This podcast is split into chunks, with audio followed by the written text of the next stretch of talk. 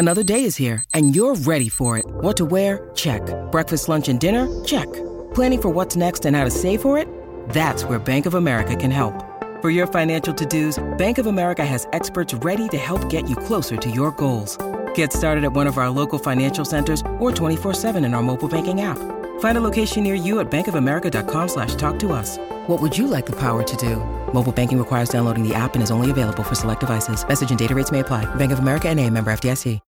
When you need mealtime inspiration, it's worth shopping Kroger, where you'll find over 30,000 mouthwatering choices that excite your inner foodie. And no matter what tasty choice you make, you'll enjoy our everyday low prices, plus extra ways to save, like digital coupons worth over $600 each week. You can also save up to $1 off per gallon at the pump with fuel points. More savings and more inspiring flavors make shopping Kroger worth it every time. Kroger, fresh for everyone. Fuel restrictions apply.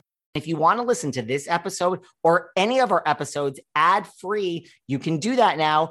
Head on over to Patreon, click on the ad free level. You get all of our bonus shows that you've been hearing so much about, plus every single day Monday, Tuesday, Wednesday, Thursday, and Friday. You can listen to this episode or any of our other episodes at the same time, ad free over on Patreon.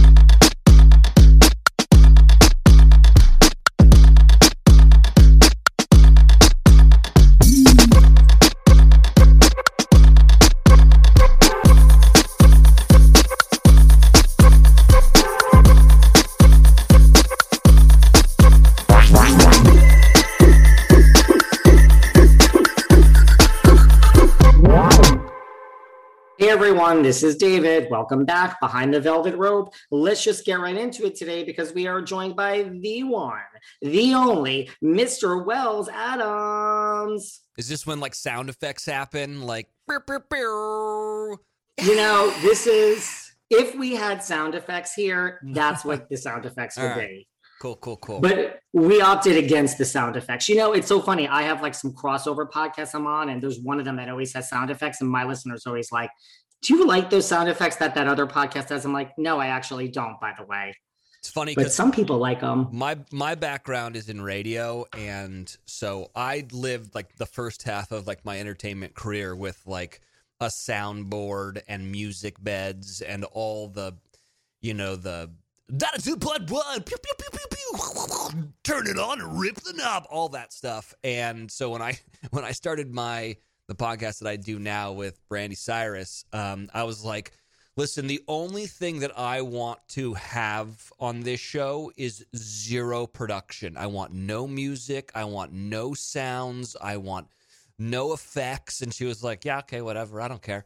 And it makes my life easier because i edit the whole thing so i don't have to put any of that stuff in there. So i appreciate no intro sound effects Well, I edit all this too now, and I get I get it. It's just like I don't know. I think people like that. That's what a podcast is, right? You know, sometimes we're buttoned up, and sometimes it just all falls apart in Yeah. real time. for sure Well, you know, when you first appeared back in 2016 on The Bachelor, did you ever on The Bachelorette, did you ever think it would lead to, you know, all this? You have your podcast. It's only six years later, but life has changed a lot, right? Yeah, I didn't know. I didn't really know what to expect. Uh, Honestly, the reason why, well, I did it for a lot of reasons. I uh, the first reason why I did it was I like recently gotten dumped and cheated on, and I was just like, I don't know what. Who cares? Let's go do. Let's go do this thing. And the other th- reason why I originally did it was it was kind of a bit I used to do on my radio show. I had a morning show in Nashville, and I would I would um, kind of go on bad auditions and like on air the day before, like like go over my lines, never really intending to get the part, but it was just kind of a good bit for the next day when I inevitably did not get the Chinet paper plate commercial or the Meow Mix commercial, and then I was inconsolable and uh, it was like a kind of a stupid bit. So when the Bachelor thing came around, I was like, well, this is what that's going to be. Um, and they, I think, me going into it like goofing around and not really caring was like the best thing ever. They loved like the energy that I brought, and then they cast me on the show.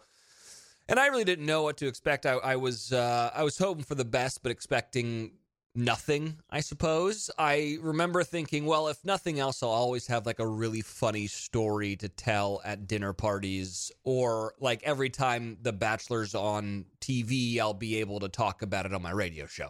Like that was kind of like the extent that I thought I was going to get out of this whole thing. Um, and then yeah, obviously it's grown into something much more than I ever expected. And I remember talking to Chris Harrison, who ended up becoming a really close friend of mine because we ended up working a lot together in Paradise. And he was like, "Yeah, the trick of the of the whole thing is is that um, don't let this this whole experience in this show uh, define you, uh, but let it be." Um, a, a way to enhance what you already do and love. And uh, I took that to heart, and I never really kind of left the thing that I, you know, did in the first place, which was I was a host of sorts. I was a morning show host and an afternoon drive host, and you know, uh, I used to do a lot of like improv stuff and uh, stage work and stuff, and I just liked doing that stuff. And um, and it's true, like it was a thing that just was able to enhance all the things that I loved to do prior to. So yeah, my life has gotten a lot different and it's a lot weirder, but um it's still the it's still to me this is the same. It's just a lot more eyeballs are on me now, I suppose.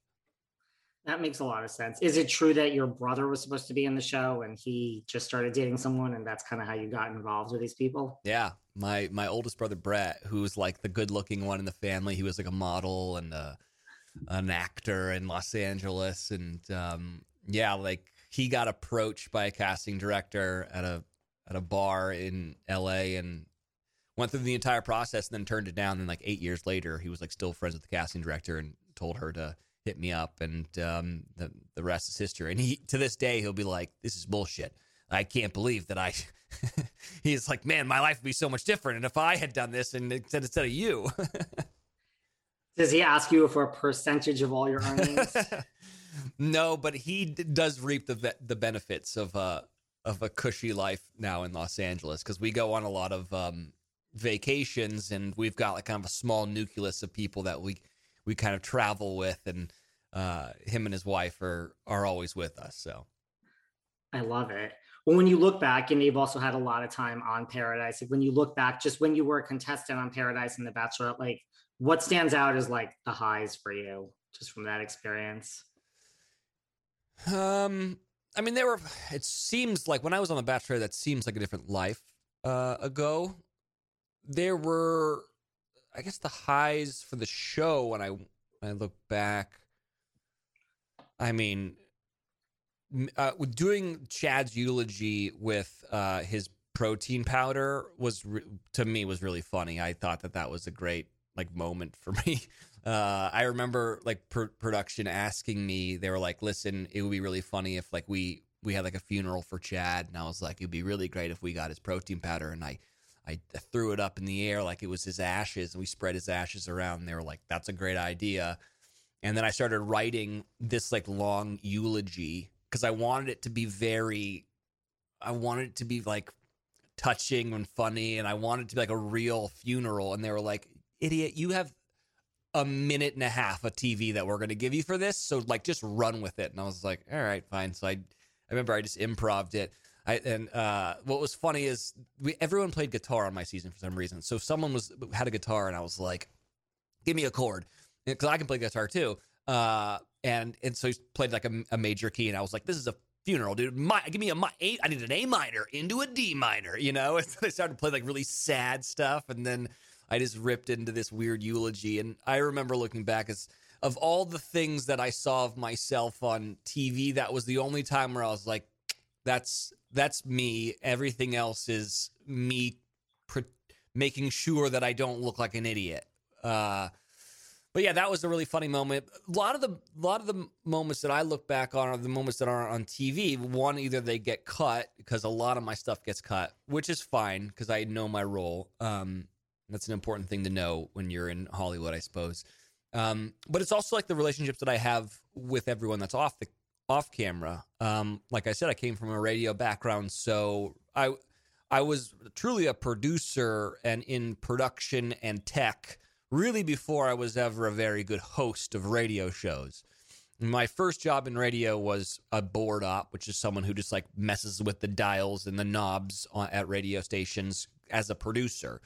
Um, and then I did a lot of stuff like setting up uh, for live bands in the studio and all that kind of stuff. So my my true friendships are with like sound i love sound guys i really have like a strong bond with sound guys and uh, camera people and camera assistants who are the hardest working people in showbiz because they have to carry around so much crap uh, especially in paradise where they're sweating so like those relationships that i have with those people um, are the ones that like really stick out to me and then also the, the work that i do with with production in like setting up really funny things that i think like will work on our show. Um, so yeah, like uh, you know, it was a couple years ago. We were trying to figure out a way to of figuring out storyline of ridiculous story arcs and stuff, and how to explain it.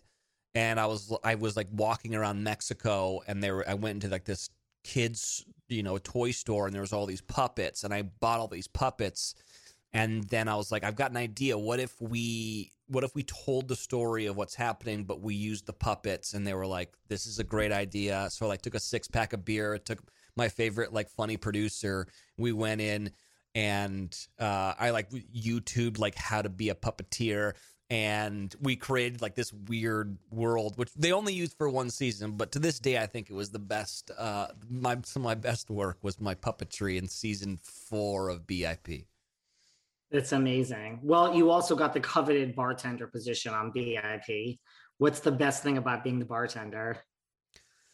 Uh, I have a front row seat to uh, the debauchery, I suppose. Um, yeah, I mean, like, listen, I I get to have all the fun without really have any skin in the game, and that's a nice thing because it is a scary place for um, as, someone who went on the show as a you know as a cast member. It's a scary, it's a scary show to go on um, because you know a lot of your shortcomings could be um, exemplified. So me getting to go out there and really just be a bartender and have no skin in the game and uh, just kind of sit there and laugh with everybody is is one of the great things. The relationships that I've uh, I've cultivated uh, on camera and off are some really wonderful moments of of that show. And um, listen, I'll say it. I'm proud of that show. I think that show is the best show of the three, and and for a lot of reasons. Uh, one, because I think it takes the piss out of itself. It's a comedy. It opens as a comedy. You know what you're getting into as a, as a viewer right off the bat. Um, so obviously that lends towards I think my sensibilities. Uh, but also our track record uh, for success. If the whole idea of this thing is to get these idiots engaged, we win every year, hands down. Like these people are married and have kids, and uh, it, the success rate's better. So, um, so yeah, I'm proud of like us. I think with the mission statement is uh, have fun and get people engaged, and we're the ones who do it the best of the three shows it's uh, it is unbelievable how many successful matches and engagements and marriages and right you said people have kids. Like do you have a favorite bachelor nation couple? Um well i'm real proud of dylan and hannah. I had a i had a big hand in that one of which you didn't see but i i definitely um empathized with Dylan a lot. He was a guy that was kind of out kicking his coverage. He was going after a girl that everyone wanted uh, to be with and was probably a lot hotter than he was. And he really had no business in in probably bagging that babe, which I've very much related to. And so I was like, this is how you do it. All right, listen to me, buddy. I've got I've got a game plan. I did this already. Uh, and so, and he went through a lot. Like there were a lot of guys that came after, and it was tough for him. And I was like, weather the storm, weather the storm. Come on, you can do this. Uh, a lot of like pep talks, and so he got through that one, and they're super cute, and um, I'm happy for them. I love I love Joe as a human. Um, I'm I'm happy for him and uh, Serena's love story. I feel bad for what we put him through this past year, but you know, you got to walk through fire before you get to, uh, I don't know, the promised land, I suppose. Um, and then you know the the Jaden Tanners that was kind of before my time, but I know them and I'm happy for them. They've got kids and um yeah, actually M- Mari and and Kenny will probably they're so weird and crazy that like they they will but and beautiful. So they'll have like the most fun family probably dynamic going forward. But yeah, and listen, the whole thing is uh, is amazing. The fact that we get one engaged couple every year always is a bonkers to me. But for the past like three years, we've been averaging at least three. Um, and I think la- which is so crazy. Yeah, and last season we had three, and then a four. I think a fourth left together. Um, wow. Oh no, it, it was Becca and Thomas who who broke up, but now they're together. You know. So that counts. Yeah. What about do you have a favorite drink as the bartender? Like what do you like to drink? Um so I listen, I don't know how like how old your audience is to BIP, but there there was a bartender before me, a guy named Jorge, who is still a dear friend of mine and still works on the show. He didn't work on it this last season because of COVID, but he's still an integral part of the show and he does his thing is, is Jorge's Torres. He like left the bar and like started his own tourism company now, which we use for dates and stuff.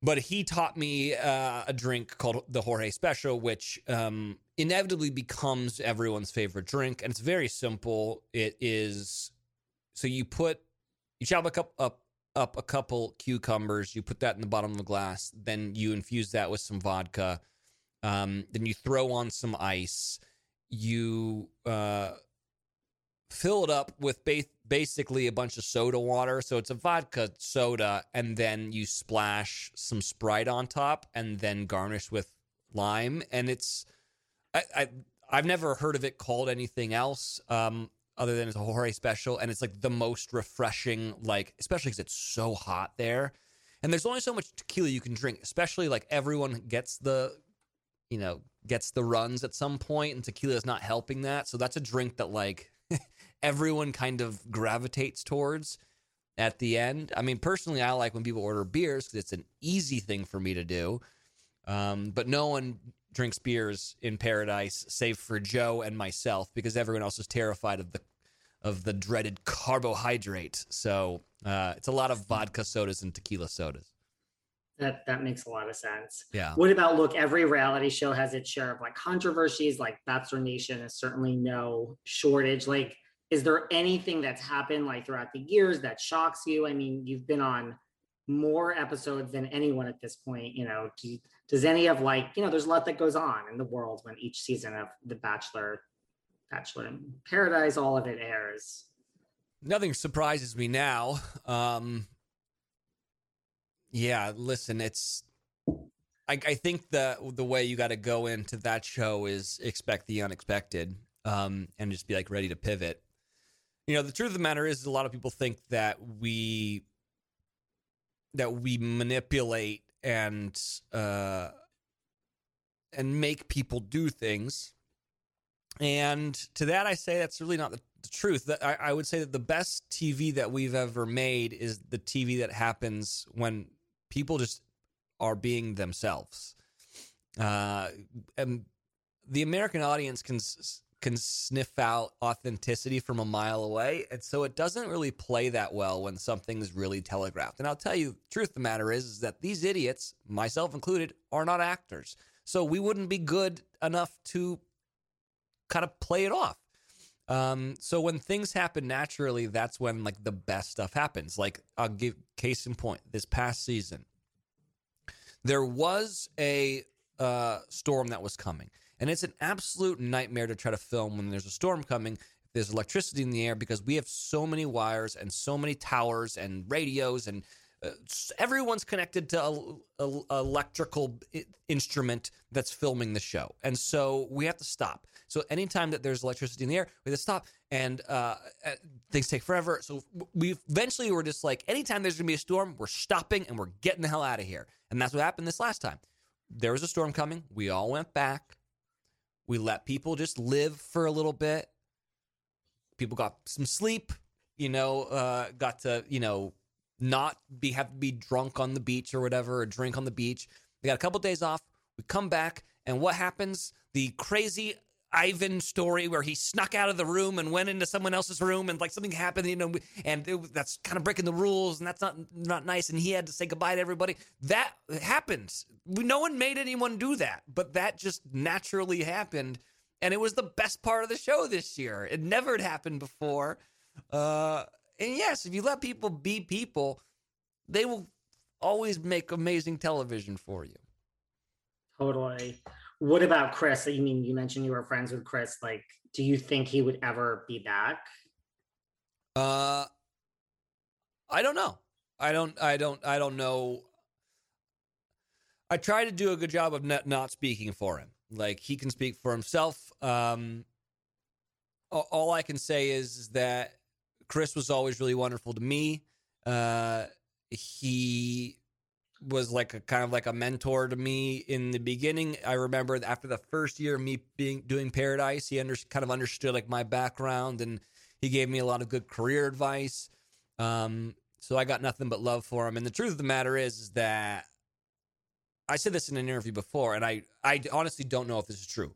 But in my mind, Chris is going to go do something else, and it's going to be a big thing. And uh, I'm excited to see what that is but I don't know what's going to happen with him going forward with the franchise or with any other, uh, you know, production company. Well, you know, talk about him as a mentor and following in his footsteps. You were, you know, guest host on Paradise, master of ceremonies. Like, what's the best piece of advice he gave you? Uh, it was like a lot of business stuff. Like this is what this is what you should do. This is what you should watch out for. Um, you know, and it's something that I probably had, known subconsciously, but like one of the most powerful uh, words to create success is one that you would think would be the opposite, which is no. Um, you have to like understand like what you should and shouldn't do, and that was something that he kind of explained to me. Like you, you need to you need to know when to say no to things. Um, because you know you can dilute yourself very quickly, and that that was a good piece of advice. Are you the type that normally says yes to everything? I'm an absolute yes man. One because I just like to have a good time. So anytime anyone's like, "You want to do this?" I'm like, "Fuck yeah, man, let's go. That'll be so much fun." Uh, but then you know you can kind of wear yourself thin, and then you're not giving your best. I think sometimes that that happens on Paradise a lot.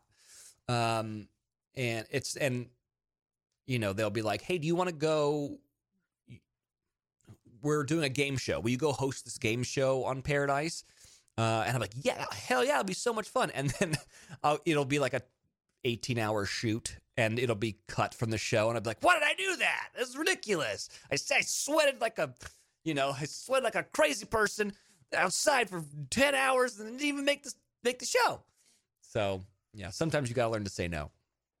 I totally get it. Business wise, I say yes to everything too. And then you're like, wait a second, like you want me to do all this in two days? Like, yeah. this isn't, I'm going to have a mental breakdown, everyone. Yeah. I totally get it. Well, what about, you know, there were other guest hosts this season, like Lil Jon and Lance Bass, David Spade. Did you give them any advice? I mean, like I said, you have more bachelor hours than anyone. I mean, I can't, I can't give their actual celebrities. You know, I'm, uh, I'm, I'm just married or engaged to one. Um, no, I the the Spade thing was funny. First of all, I'm a huge David Spade fan, a big SNL fan. Like my my like dream was to be a writer on SNL. Like that was my uh what's the thing in the yearbook uh where it says like most likely to be superlative. My superlative yeah. in the yearbook was most likely to be a writer on SNL. That's what I wanted to be. So like getting to meet him and uh like hearing his stories, like I would I would here's the thing. I was a good radio host for a long time which means i was a very good interviewer. So i was i was very very good at making people talk about what i want them to talk about. And i i don't even know if i tricked him but i got him to tell a lot of chris farley stories on the beach this year which was very cool. And we would have him mic'd up and i remember going in you know talking to production and being like we were all listening to they weren't even in the room. You know, they're like, we were all listening to, your, to the Chris Farley interview you were asking, you know, from of Spade. I was like, yeah, that was really cool, telling these old like '90s SNL stories. Uh, but for Spade, like, here's the thing. Uh, he listen. the reason why he was on the show is because he's a fan of the show and he does a thing that like we all kind of do is we watch the show and make fun of it on our social media. Um, and I remember him coming and and I was like, here's here's the problem that you're gonna have. And Chris and I had this problem as well. Um, is really hard to do that to their face. If the people are in front of you, it's much harder to be mean to them than it is when they're on TV. Um, and he was like, "Yeah, I under." I, it took him like I think like three people walking down the steps to be like, "You're right. I it's I got to be nice because they're just normal people." Um, and so then we came up with like the funny bit of, uh, the you know the old men in the Muppets where they're up in the rafters, you know, like talking trash about the theater production. Yeah. And then we did that bit, which was Spade and I looking over Paradise, kind of uh, making fun of everything, and so that's how we kind of got around it. But I listen, I I, I learned a lot. I uh, this is what I learned. Lil Jon is fucking awesome. Like there was there was a part of me that was like, these are some odd choices to have on the beach. Uh, not for nothing, but like I mean, I love I love Lil Jon, but like, why is he here? And then he got there, and the energy that he brought into that production and and like to the cast was so palpable and transmittable and great. And I was like, man, I need to remember to be like that on set whenever you can. Like, just exude as much positivity because all that stuff gets uh, sponged up, especially when people are like kind of uh, tired and you know dragging ass a little bit. Um, so yeah, I, I actually probably learned more than I was able to give advice. What's one thing like in particular you learned from like Spade or Lil Jon or Lance Bass or any of them? That's what I'm saying. Like the Lil Jon like coming in and like bringing Just, so much energy. That was like something that like you know sometimes you come to you come to work and you're just like ah fuck do this again, you know? Um, right. But like he always came in with just like a lot of fire and it was awesome. Um, and then I ended up like filming like this Heineken commercial with him afterwards, and that was wonderful because we just like hung out in Malibu for the day and like made this silly commercial together. And everyone loves working with him. Like, there's I never heard anyone have a bad thing to say about him, and that's an important thing too to remember is uh, you should be nice because you should want to be a nice person, but you should also be nice because everyone's gonna have a story about you in whatever you do. Listen, if you you know sell cars or you know you're on a weird reality show, it's all the same, and um, you know it's it's so much easier to hire the guy everyone likes than to hire the person that everyone's heard bad stories about. You know, so totally, I agree. What about you know? There's been so much great forward progress with like diversity and inclusion in Bachelor Nation. Like, do you think there would ever be a male or female gay lead? Um, yes.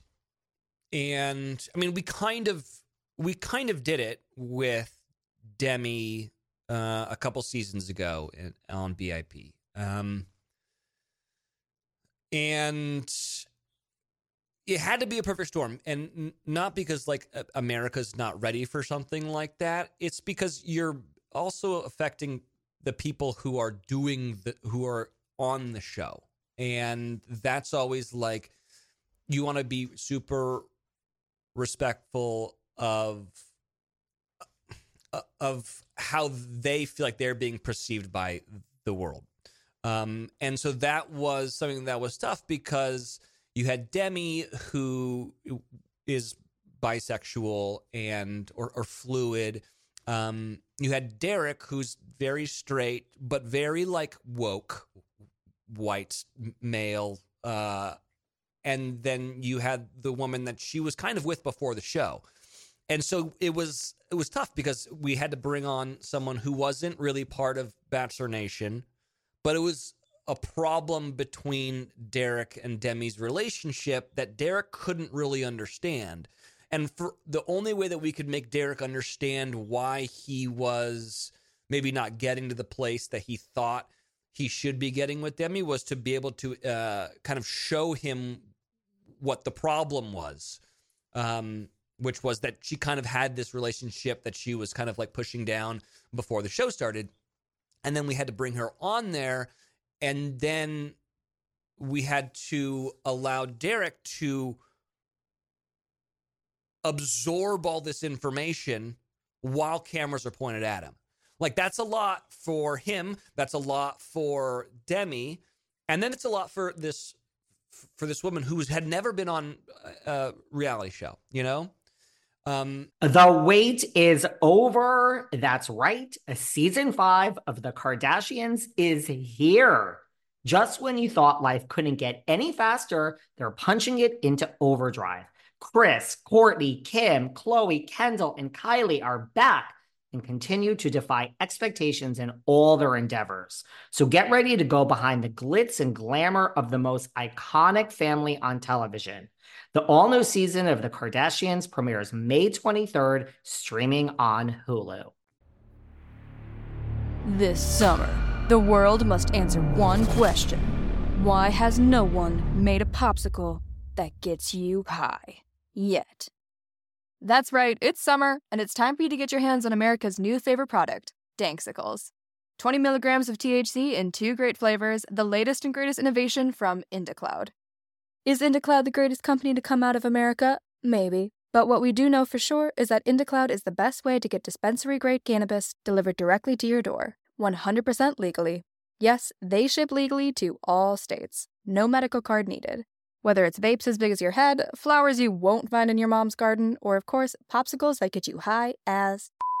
What are you waiting for? Go to indacloud.co slash spring24 and get discreet delivery on top shelf THC products. Head over to indacloud.co slash spring24. That's co, not com, to snag 30% off your first order. We have tools to help us plan for and track everything in our lives wellness, finances, careers. Why should fertility be any different? What if I told you you can get important fertility insight without going to the doctor or even leaving home? Modern Fertility is an easy and affordable way to test your fertility hormones at home with a simple finger prick. Mail it in with a prepaid label, and you'll get your personalized results within 10 days. You'll get insight into your hormone levels, how many eggs you have compared to other women your age, and other important fertility factors. The results go deep into what every hormone means, and you can also talk one on one with a fertility nurse to review your results and options for the next steps. Right now, Modern Fertility is offering our listeners $20 off the test when you go to modernfertility.com slash velvet. That means your test will cost $139 instead of the hundreds of thousands it could cost at a doctor's office. Get $20 off your fertility test when you go to modernfertility.com slash velvet. Modernfertility.com slash velvet. You guys know that staying youthful is very important to me. And that's why NAD plus supplementation is an important part of my health routine. Basis by Elysium Health is the most trusted source of NAD supplementation. Their product basis is clinically proven to increase levels of NAD by 40%. As I age, which I'm not happy about, this is so important to me. Did you know that NAD is found in every single cell of your body and it's responsible for creating energy and regulating hundreds of cell functions? But the body doesn't have an endless supply and the levels decline as you age. Now that I take basis, I have to tell you guys, I've experienced less fatigue and more satisfying workouts. I mean, it doesn't hurt that, you know, Elysium Health has dozens of the world's best scientists working with them and eight are Nobel Prize winners. And here's a special offer for my listeners. Go to trybasis.com slash velvet and enter code velvet at checkout to save 10% off basis prepaid plans as well as other Elysium Health supplements. I have to tell you about a new nutritional product that I started using called Athletic Greens. Now, I started taking Athletic Greens because I wanted better gut health, I wanted more energy, and I wanted to optimize immune system. Well, let me tell you, what I love best about Athletic Greens is it's easy. I personally don't have, didn't have, and never will have time for any nutritional product that is complicated to use. So here's the thing Athletic Greens, you take one scoop and you add eight ounces of water and that's all you need. Also, the other thing I love about Athletic Greens, it actually tastes great and it's inexpensive. It costs less than $3 a day. Also, I love it. It contains less than one gram of sugar, no GMOs, so there's no nasty chemicals or anything artificial. To make it easy, Athletic Greens is going to give you a free one year supply of immune supporting vitamin D and five free travel packs with your first purchase. All you have to do is visit athleticgreens.com slash velvet. Again, that's athleticgreens.com slash velvet to take ownership over your health and pick up the ultimate daily nutritional insurance. Everyone who knows me knows that I'm obsessed with keeping my teeth white, white as white, white as possible. Listen, I've tried a lot of other things, and it's not just that, that they didn't work. I wasn't really sure that the products were so safe. Well, listen, now I've discovered Lumineux. Lumineux products make me feel healthier, safer, and happier about my smile because my teeth are white. But listen, Lumineux isn't just for teeth whitening. Lumineux makes toothpaste, mouthwash, and of course, teeth whitening. They use purposeful and uncompromising ingredients such as sea salt, aloe, and coconut oils to clean and brighten my smile. Everything they make is certified non toxic. That's what I love. No harsh chemicals or bleaches in any of their products. Also, as far as the teeth whitening, it only takes 30 minutes, which is great and it brightens your smile with no sensitivity. You don't get those little zingers you're used to with other products. Find Lumineux on Amazon.com and get $7 off today. That's L U M I N E U X. Remember, it's spelled with an X so you can X out the harm. Lumineux, dedicated to illuminating better ideas in oral care.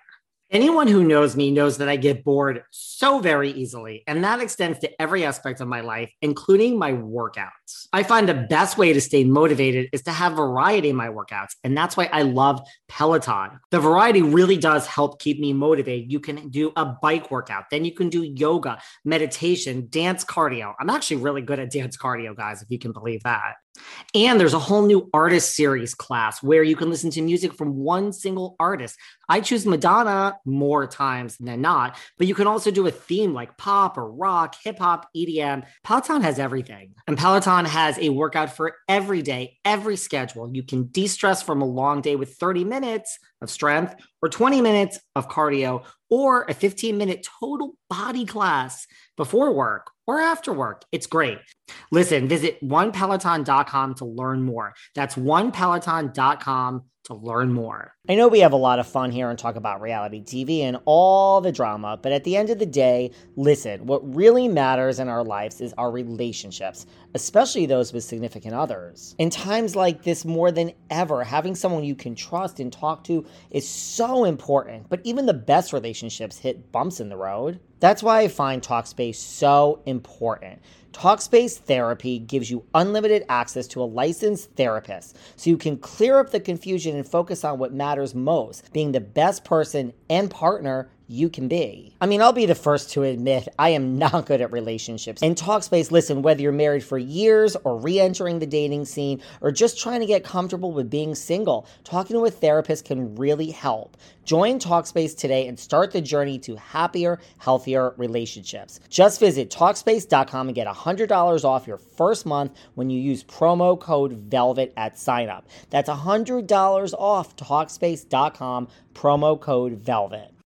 From Wondery, even the rich pulls back the curtain on the lives of the rich and famous and takes a peek into the wild world of celebrity. In an all new season, hosts Brooke and Aricia are telling the story of, wait for it, Janet Jackson.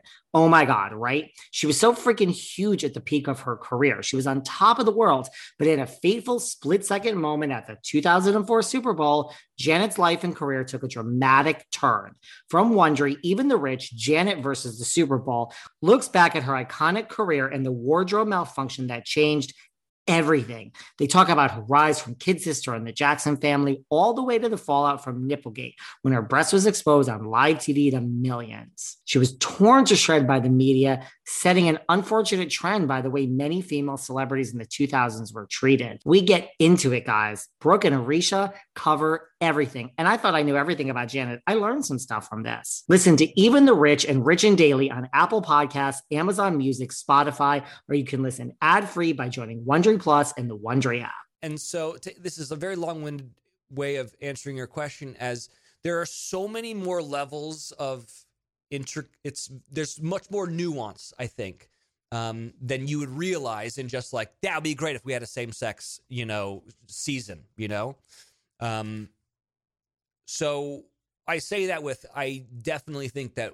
it will happen i just uh yeah i don't know i don't know if it makes more sense to like work it keep on working it in through through paradise that seems like that's the place to do it um, and then yeah, maybe one season, or just have like a whole different franchise. You know, like uh, same sex bachelor and same sex bachelorette. I, I don't have the answers. I am not paid enough money to make those decisions, but I definitely hope so. That would be. Uh, I would really, really love that. I think, and you think America would be ready for that, or the world watching? I hope so. I mean, I mean, I, I, I would hope so, but that's Yeah. just me. We can call Colton Underwood, bring him back. Yeah. I know he's busy with his own show, but you well, know. and I think they did it. I and I think Lance Bass hosted the show. Like, wasn't there a like a like a gay bachelor thing on like Bravo? finding Prince? Char, Yeah. finding Prince Charming on Logo. Yeah. Yes, but Logo is different than like ABC. And, sure. you know, five million people watching, and when you get into the numbers of it all, Yeah, I just saying. Yeah, I agree with you. I hope, I pray to God that we are there as a society. And and listen, as someone who gets to be, I, I don't have any control over the other two franchises, but as someone who is has their hand in paradise, hundred percent for that. Like, uh, g- let's have as many relationships because the whole idea of this is how I perceive paradise. It is um, adult camp. It's like, it, you know, it's it's a, it's a singles retreat, if you will, um, and it's supposed to be a microcosm of the real world. And the truth of the matter is, is that the real world isn't like all bleach blonde bimbos with abs from you know that are, go from tits to taint. You know, like that's not the real world. It's there's different colors and there's different you know uh, sexual orientations and there's all these different this large tapestry and that's what that place should be and the other thing is that i've learned is that everyone thinks that they know what their thing is like their type is and i always have to remind them dude if you were right about your type you wouldn't fucking be here the reason why you're here is because you don't really know yourself, you know? If you did, you wouldn't be here. You'd be happily married, living in the suburbs. And so maybe it's time for you to like venture outside what you think you're supposed to be into. And it's always when they do that, they find like their lobster. And it's always like, no one ever thought this was going to happen. Oh my God. But it's always the truth of this matter is, is that like opposites attract and you know uh, the reason why you've been uh, terrible at dating is because you uh, have been dating the thing that you thought was right for you and guess what? It hasn't worked in the past 15 years and it's probably not going to continue to work. So let's just make the the show as weird as possible and that's my that's my theory on it all That makes sense, right? Like if you were so good at this, you wouldn't be here. And yeah my mind also just goes to like if they had like a bachelor or bachelorette and like the lead wasn't gay but was like bisexual and then you had like say you had a man then like the daters could be men and women in the house i don't know it could just be a messy house there would be a lot going on that's where I'm, i mean that would make for great tv it'd be like paradise almost like infiltrated into Yeah. the bachelor or bachelor that's just where my mind But goes. okay, so here might be a problem, um, because I like that idea, and I've been, been like pitched this before. But what happens in the house when you have you have you know multiple men and women living together uh, who are all fluid, and then they start intermingling, and you remember you're supposed to be focusing on the lead. But that's what I mean. Yeah. That would be such good TV. You're, it you're would not be wrong. like, like, wait a second, like we're leaving the show together because this is like people would be like, I don't want to go on the group date today. I mean, they, they would want to, but when they didn't, it would just be so, I don't know, right? Like that's the whole point of it. Yeah. I uh, I've been pitched this a million times and I agree with you. It would make for amazing TV because it would be very very messy, but uh it's hard because you, yeah, it would take away the fo- from the focal point of the lead, and that's why I think it works Right. in Paradise because there's like always seven leads happening at the same time. That makes sense. Yeah. Well, you do have a podcast, like you said, your favorite thing with Brandi. What do you like best about being a podcast host from one host to another?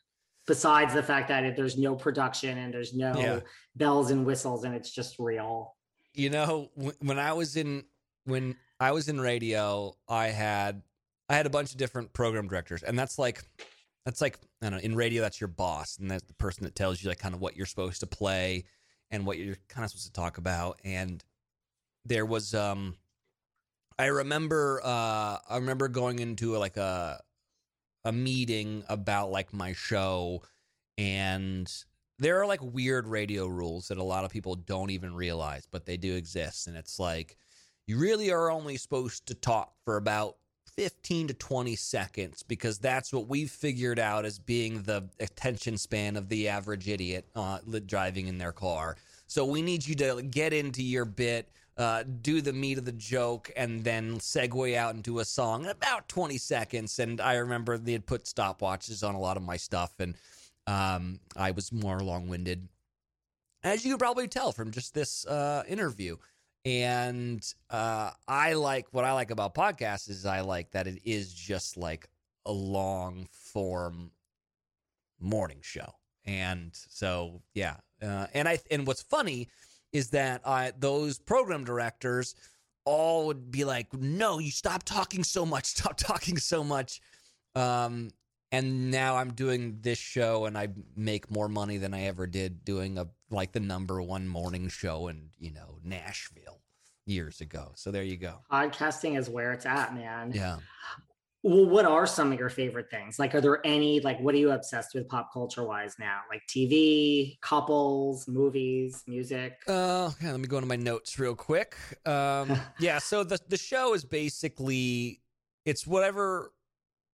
It's funny because Brandi and I originally had a radio show together. That was the whole thing. We were trying to uh, we were trying to get a syndicated pop show, CHR show, um, created through iHeart. And they kind of passed on it, but we were like, this is kind of fun. We're gonna keep doing this. And I remember when we were, I was like, we need a bit. We need like some hook for our show. And she was like, well, I want to talk about whatever I want to talk about. And I was like, that's not that's not that's not a show. And she goes, well. At the time, I think Miley was going through. Brandi is Miley Cyrus's older sister, and uh, she's an old friend of mine. And so I think at the time Miley was like getting destroyed for something she had done, some, you know, ridiculous thing. And everyone was doing, was being mean on social media as they do. Um, and she was like, Well, I just want to talk about like positive things because it seems like the world is so freaking negative. Look what's happening to my sister. And I was like, Okay, there's the bit. Let's just talk about what our favorite things are. Let's not be negative. There's enough of that in the world. So let's just talk about positive things. And so it's a lot of like movies that we love at the time, shows that we love. Uh, we do both read a lot. So books that we love, other podcasts that we love, uh, and then music that we love. So let me just go through it. I mean, we also talk a little bit about The Bachelor just because I think people like to hear my perception of what's happening. Yeah. Um, let's see. I just watched Ryan Reynolds' Free Guy, and I don't know why it took so long to do that, but that movie's amazing. It's got heart. It's funny. It's cute. Uh, Ryan Reynolds is uh, Ryan Reynolds. He's hilarious. I don't know why uh, I took so long to watch that. Everyone should go watch that. I watched Encanto. Encanto. Um, they're so mean to that little girl. I can't believe that she doesn't get a superpower. Um, that's just rude. Uh, her superpower is that she doesn't need like antidepressants because she's so positive, even though everyone uh, has superpowers except for her.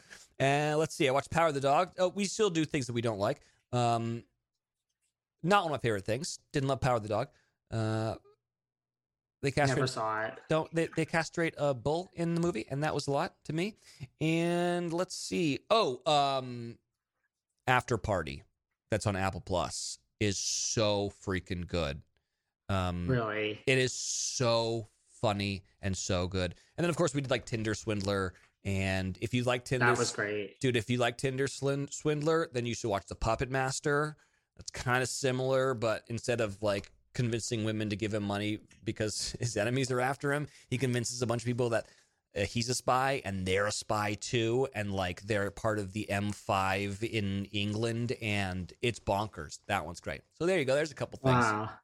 I'll add that because I love Tinder Swindler. It was so good. Oh yeah. Do you have like you've done so many parts of this business? You've mentioned like people on Bachelor Nation are not actors. Like, do you have any interest in acting at all? No, I'm not an actor. I I've been uh, asked to do a couple things that I don't want to do it. I have no desire to act. Um, my fiance does that. It's not what I do. Um, So I also, leave I, the act. I also, it's also really hard for me to learn lines because they're not my words. uh, and I can't, like, in, in my mind, I can't do it. Now, if you made me go do improv, I could 100% do that. No problem. But I never understood how actors memorize all those lines. I know that they all do, and it's a thing, but I don't understand it really at all myself. yeah, I run lines. I mean, I'm with- not an idiot. I just don't know how you do it when you have so many lines every week or every for a whole movie. Yeah, I don't either. I do run lines with Sarah a lot um, because a lot, a lot of stuff nowadays to put on tape, and um, I'm like, well, I, there's a part of me that's like waiting to be discovered because they'll we send the tape and it's just her face, and I'm there. I'm waiting for someone to be like, but hold on, who is the guy pretending to be this person? He's great. Stranger things have happened, right? Yeah, true. Well, you know, speaking of your fiance, you guys met on social media. hmm Do you feel like how do you feel about social media? Is there one social media platform other than where you guys met that you think is better than the other? I mean, we have Tinder, we have Insta, we have all. Is there any? Is there any that you recommend? I mean, you know, it worked for you, and you're on The Bachelor, so there, there you go. Yeah, you're kind of an expert. Um, yeah, I don't know. TikTok is is really a deep dark hole, and I'm a little I'm a little nervous about it because it's not. I I read this thing, and like this could be totally wrong, but I read this thing that because it's not American, I think it's uh, a Chinese company that they can control the algorithm. So like whatever they want to be popular, they can make it be popular, and then people will want to do that because they want to become TikTok famous, right? Become viral stars. And so, and this could be totally wrong, but I heard it and I was like, that makes a lot of sense. So I guess in China, uh, or wherever TikTok is originated, like the things that like do get really high on the for you page are like people doing really smart things like engineering stuff or like organizational stuff or like science stuff.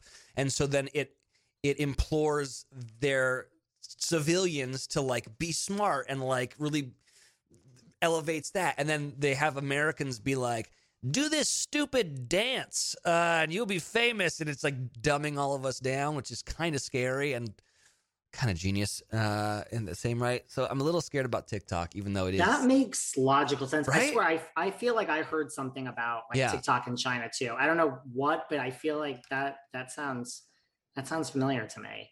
yeah. The worst to me was Clubhouse. I just was like, I don't know if you ever. I bypassed the, and now Clubhouse is kind of over. I don't even know what that is.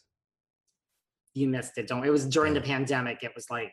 I it was like, please don't make me learn another social media platform just because Yeah. I have a podcast and I need to keep up. I just hate this, and it all worked out. Did you watch Modern Family before? You, Yeah. Like, were you a huge Modern Family fan? I mean, I know the whole world's watching Yeah. Modern Family, so I just assumed you did. But I mean, I know you did, but I didn't know if you were like hardcore. Who was your other than Haley, of course? Who was your? Do you have a favorite Modern Family character? Like when I was a, a viewer of the show, or Yeah. And now I know Not- all of them, so that's a that's a, a weird question to answer. Uh, like when I watched the show, well, Ed, um, I mean, I, I I'm older than I I'm older than I look, maybe. Uh, but like Married with Children was like a huge show uh, for me growing up. It was a show that like I wasn't allowed to watch. I like I like would sneak away and watch it. So I loved Ed being a part of that. Um, but I do think that the star of the show is Ty Burrell. Like Phil is the star. Um, and may- maybe people will disagree and say that Sofia is. I don't know, but I think that that Phil is the star. And then when I got to meet all of them, uh, I think that Phil is my favorite. Other than Sarah, is my favorite. he's like a guy's guy like me. Like he likes to fish and like hike and camp and stuff. But then he's also like dresses really cool. Like he he's got a style that like is very me. Uh, like I remember him. He was wearing these cool boots, and I was like, Sarah, those boots. I don't know what those are, but that's Christmas right here. That's what I want. Um, and you know, like drinks old fashions and all that. He's like just a cool dude. And then he also is the funniest motherfucker that I've ever come across in my entire life. Like everything is an uh, uh, a way to get into a funny bit. We were in France. They were filming an episode, and I was tagging along. And so we would go out at night with Jesse Tyler Ferguson and Ty Burrell, and they would because they're I feel like they're both like improv actor, bit actors, and they would start a bit, and then one would go, and the other would go, and then and you wouldn't get a word in edgewise. You just sit back and watch like magic happen. And they're two of the funniest people in the world. So yeah, You have a man crush on Ty Burrell. everyone does. Come on, you know Ryan Reynolds and Ty Burrell. Those that's those are two good man crushes. Those are not bad man crushes.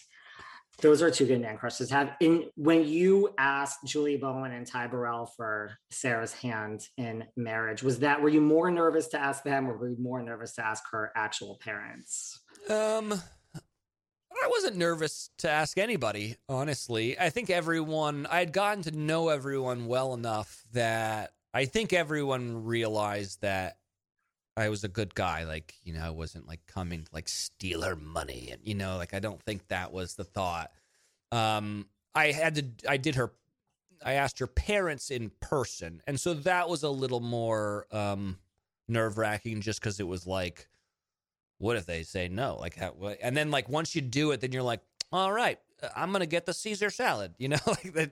Then you got to kind of finish the day with them. Totally. So that, that was kind of like whatever. Where do you go from there? Yeah. Like, thanks for the no, but I guess we'll finish out hanging Yeah. out today. We had, and we actually had a fun time. Like we went to a really cool place because you know her parents are actors and her her, her father's in um, the Cursed Child on Broadway. So we like went to this very very like hip like actor lunch place, and I did it there. It was just like very Highlands to me. Um, but then for her TV parents, it was tough. Um, I couldn't. I tried to get them honed down in person. I couldn't. Uh, and trying to get to to I got their phone numbers, but like they didn't have mine, so I'd FaceTime them and no one would really answer.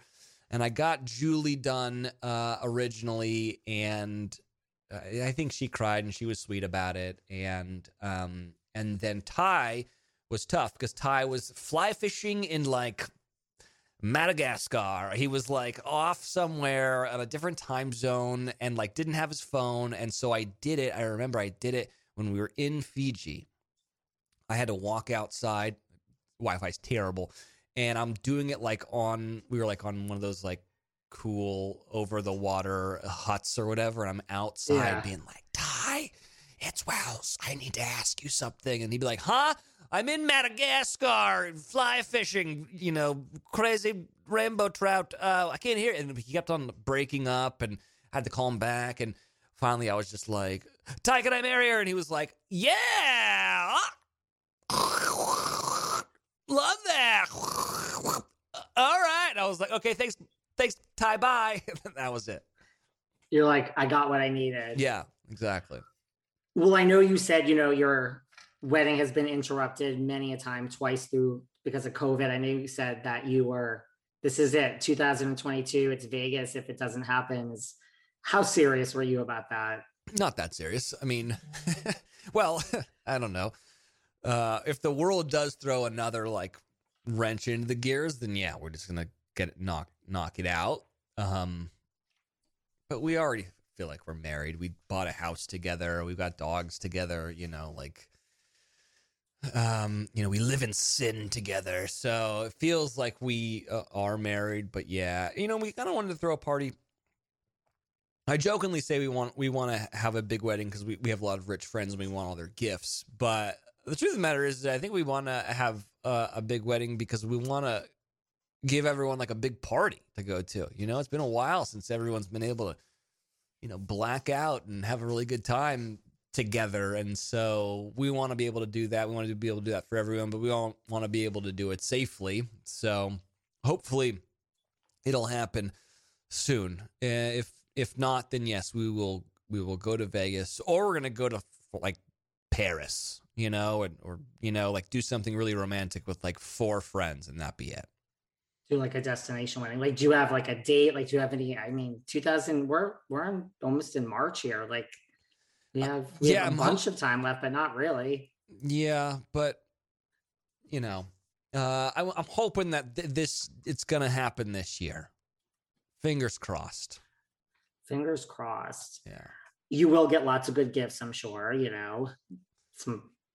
Do you have any like don'ts for your wedding list? You know, like food. I mean, like you you said, like you were a DJ, you've been the bartender. Like, do you have any like you know absolute must nots or musts for your wedding?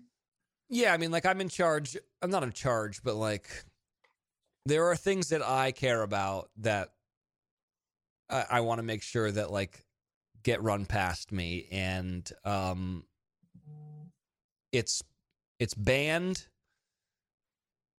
because I was the radio guy, so I want to be like, I this band's good. Uh, and then booze, and then I wanted a taco truck like at the end of the night somewhere where people are just like can't see straight eating, you know, like Baja tacos. Those are the three things that I was like big into. And because like here's the thing, you don't I mean maybe you do, but like flowers are so expensive. They're the most expensive thing. And I've been to a million weddings. I couldn't there isn't a single wedding where I look back and I'm like, man, the fucking flowers were just abs. And I've never thought that. I've looked back and been like, that band was super mm-hmm. rad. Or like, I can't believe they had crappy, you know, crappy booze. You know, like I, those are the things that I think about. So I want to make sure we check off all the things that like I think about. I get it. Like if you don't have the right like top shelf liquor, the band is in the food, like the food. Yeah. You know, if there's not enough food, forget it. Like people are starving by the time you get there. It's like there's got to be the food. The Yeah. food has to be on point. I also want to be quick. Uh, you know, I don't want people to be sweating, you know, out in the field, you know, being like, when is this going to fucking end? Because I've been to enough of those weddings where you're just like looking at your watch, being like, I don't care. Let's, can we get to the, can we get to the, Right. the, the dancing now? People want to have their drink, you know? Yeah. Well, I know you say acting is not for you. You'll leave that to Sarah, but could you ever see a world in which the converse is true? I mean, Sarah's a brilliant actress. She's busy. You're busy. You just filmed a show for Netflix, which we'll get into in a second. But can you guys ever see like doing a reality show about, you know, listen, we had Newlyweds with Nick and Jessica. That was a huge hit. Reboots are everywhere these days. Yeah. Maybe it's time for Sarah and Wells, Newlyweds. we actually pitched uh, a game show together um, during the pandemic, and it was passed on by every major network. So shame on you, every network. Um, but yeah, I don't know. Like, yeah, I was I was watching Love Is Blind, and I forgot that Nick Lachey and his wife Vanessa, Vanessa, uh, yeah. they're like they're like the hosts, but they're like there for 15 seconds, and I'm like, oh, can, why don't we get that gig or gig like that where like we film 15 seconds of the first episode and like 25 seconds of like episode eight and are like EPs in the show? How do we do that? That's not a bad gig. Yeah. Would you would you ever do a show though like Newlyweds about your guys' life? Just your new your newlyweds, just let the cameras in, let's let it all hang out. Through money, anything is possible, you know? Uh, sure. I'd, I'd never say no. Even though that's not what I said earlier uh, as my one piece of advice for showbiz.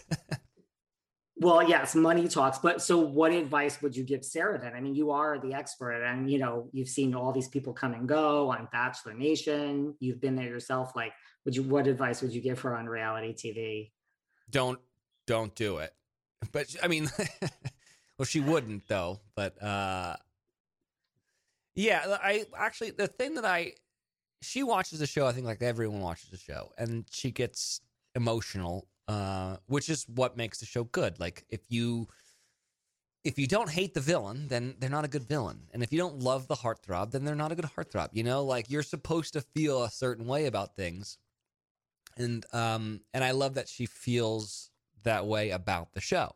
And it's always funny when I introduce inevitably introduce her to people of whom she didn't care for when she watched on the show and she's like I don't want to meet them cuz I don't like, you know, and I'm like just give them a chance. And the thing that I have to remind her and I have to remind everyone out there, no one's ever as bad as they look like on the TV and no one's ever as good as they look on TV. They're somewhere in the middle there. Um and also there is everyone, myself included, uh, who like I had a radio show for nine, ten years before I went on on uh, The Bachelor. Of a, you know, I had to self edit. You know, con- every day I had a morning show. I self edited myself. I was very smart. I never had a scandal. I never said anything really wrong. Um, and then I went on the show and I said things that were stupid. And, you know, I think you have to like give everyone a little bit of rope. Um, and so that's something that I, a piece of advice that I've always had, have to remind her of and everyone else out there as well is that like, you've got to like give these people like a little bit of leeway. And that's what I love about Paradise is that Paradise is usually the redemption story for everyone. Usually, the really ba- the really really bad guys end up being good guys, um, and you and a lot of times the really really good guys, you can see their faults. You know, that they become kind of normal, and I, I like that about the show. It kind of evens the playing field a little bit. Do you watch any other like Housewives? Like, do you guys watch any other reality TV for you? Yeah, I mean, we watch. uh we watched Fuckboy Island because my good friend and actually the guy who like kind of like created the bartender role for me, Elan Gale, uh, he left The Bachelor and then he went and made that show, and he's a genius. And so we watched that, and we watched a lot of like the bad dating ones. You know, Love Is Blind, Too Hot to Handle. Um, a lot of that trash. They're all so good. They're all. I don't even know. Fuckboy Island was great. Too Hot to Handle is just yeah, brilliant. The Circle. You're like you know, the that circle, stuff. Love Islands. You're like, we can keep. It's like brilliant. Yeah. What about? Yeah, no, they're all they're all brilliant. What about? Is there any part of the business that you haven't done? I mean, you've done so many parts of the business. Is there anything like you still really want to do that you haven't done? Um, I truly want to like EP a, a project. I want to. I want to be a producer on something. Um, I would like to do that, uh, but I always would. I would still want to be. My ego won't allow me to like not be a part of the production, but um, I really do like being, um, on like the managerial side of things because that's how it originally was for me in the beginning of my career. Like I didn't have anyone booking guests for me, and I didn't have anyone doing research for me, and I didn't have anyone, um, you know, like carting things into the system and all that stuff. I did all those things myself and to create, produce my own stuff. And so uh, I would like to get back to that of like, I, I really enjoyed the being in charge role of my previous life, of which I do not have any control uh, in this new one, which is tough. I get it. It probably helps you do what you do now, though. I mean, people don't realize sometimes all the control or lack of control you have depending upon where you are in your career. Oh yeah, for my podcast, like no, uh, no one can edit me. Like uh, I, I edit right. me, and it's it's really funny. There's been a couple episodes where like I've been too busy or something, and we've had to like let the our production company or like the the podcast company edit, and I'll be like, no, no sir like i don't know what Right. you think you're doing but yeah so yeah there's a weird bit of control that i still have over like all of my intellectual material I find that and I find preparing. Like I can't have anyone prepare for me. It's like oh yeah mentally I need to go through it like okay, who is coming on? Okay, I need to like think of my own story and I like the producing part of it. Yeah. Well, you just filmed Best in Dough. Yeah. Talk to us about that. It's coming out this year. yeah and i'm not sure how much i'm really allowed to talk about but uh yeah it should be coming out it should be coming out later this year and it's a cooking show and which I love to cook and bartend and all that kind of stuff. So this was a good fit. And yeah, I'm hosting it. And we are going to be having um, pizza makers from all around the world come together and basically, um, you know, try to wow us with their pies. And we're going to be crowning, you know, uh, we're going to find out who is best in dough. And it was and and and I say this in all seriousness, it was the most fun thing I have ever worked on, without a doubt, not even close to anything else. It was so much fun. I went to work every day, and we ate pizza. it was a pizza party every single day. It was awesome. Uh, everyone that we were I worked with was so happy to be there. Um, you know, listen, how could you be mad when you're eating pizza every day? I did gain a couple pounds, but you know what? Anything for the work, baby. You know, that's Hollywood. But uh, you're yeah, so committed. You know, someone's got to do it. I mean, I was gonna say, like, didn't you gain weight? Because, like, I know Padma on Top Chef says she just the key is you just take a few bites and you spit it out, and No. that was. I can't do that. That's that's But is- weird. Is this true that? Because I mean, to me, pizza is. I could you could have three cakes in front of me and I could say no, thank you. But you, I, I can eat like a whole pizza. Like pizza is my thing.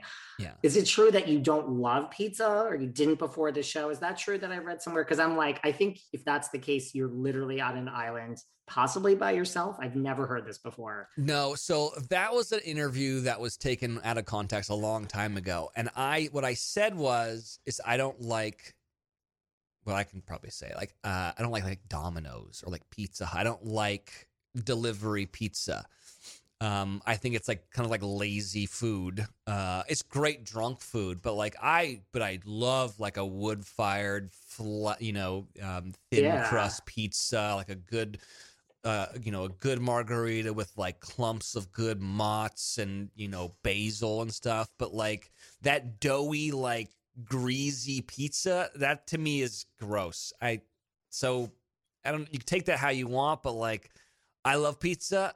That to me isn't that. There's like a difference between like I love burgers, but I don't love like a greasy Whopper. You know, like don't know. Right. Totally out of context, man. Yeah. Well, what what can you do? Do you have just like as far as top, like, do you have a favorite type of pizza? It's funny because um, growing up, my dad, my dad was a doctor, but he uh, got re- really big into cooking, and so he built a pizza oven, um, and so we'd have pizza parties at our house, which was so much fun. Everyone could we'd get the dough out, and you could make your own pizza, and you could do whatever you want, all the toppings, and then you could throw it in yourself. Um, and so, and I think it was one, one of the reasons why I got the job because I was telling the story about like my childhood and like having these big pizza parties. Um, and so my favorite pizza, I am a big savory guy and I like spice. Um, but I also do love honey on the crust. And I like weird things like like I don't hate an anchovy in there. Like uh, Huh. yeah, like and I can be bougie. Like I, I like like I don't hate like a truff like a shaved truffle in there every once in a while.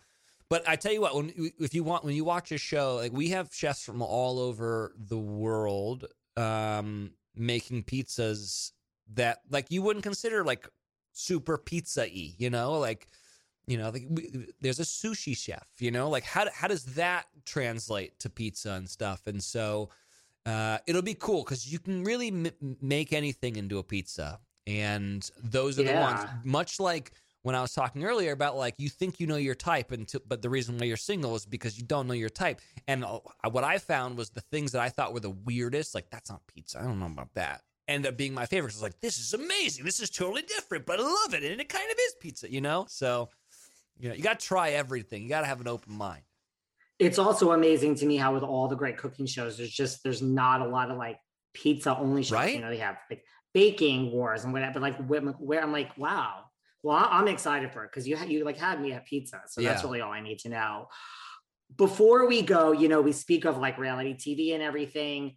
let's talk about you know the wells cast when it became the hills cast i mean was mm. this a job and an assignment or are you like hardcore like do you understand the, the true pleasure that is laguna beach from the beginning to the city to the hills to all of it to the hills new beginnings? Or was this just like he's the greatest guy for this job? Just yeah. curious. Yeah. okay so that show's no more uh for a lot of reasons. One the show is the hills are gone.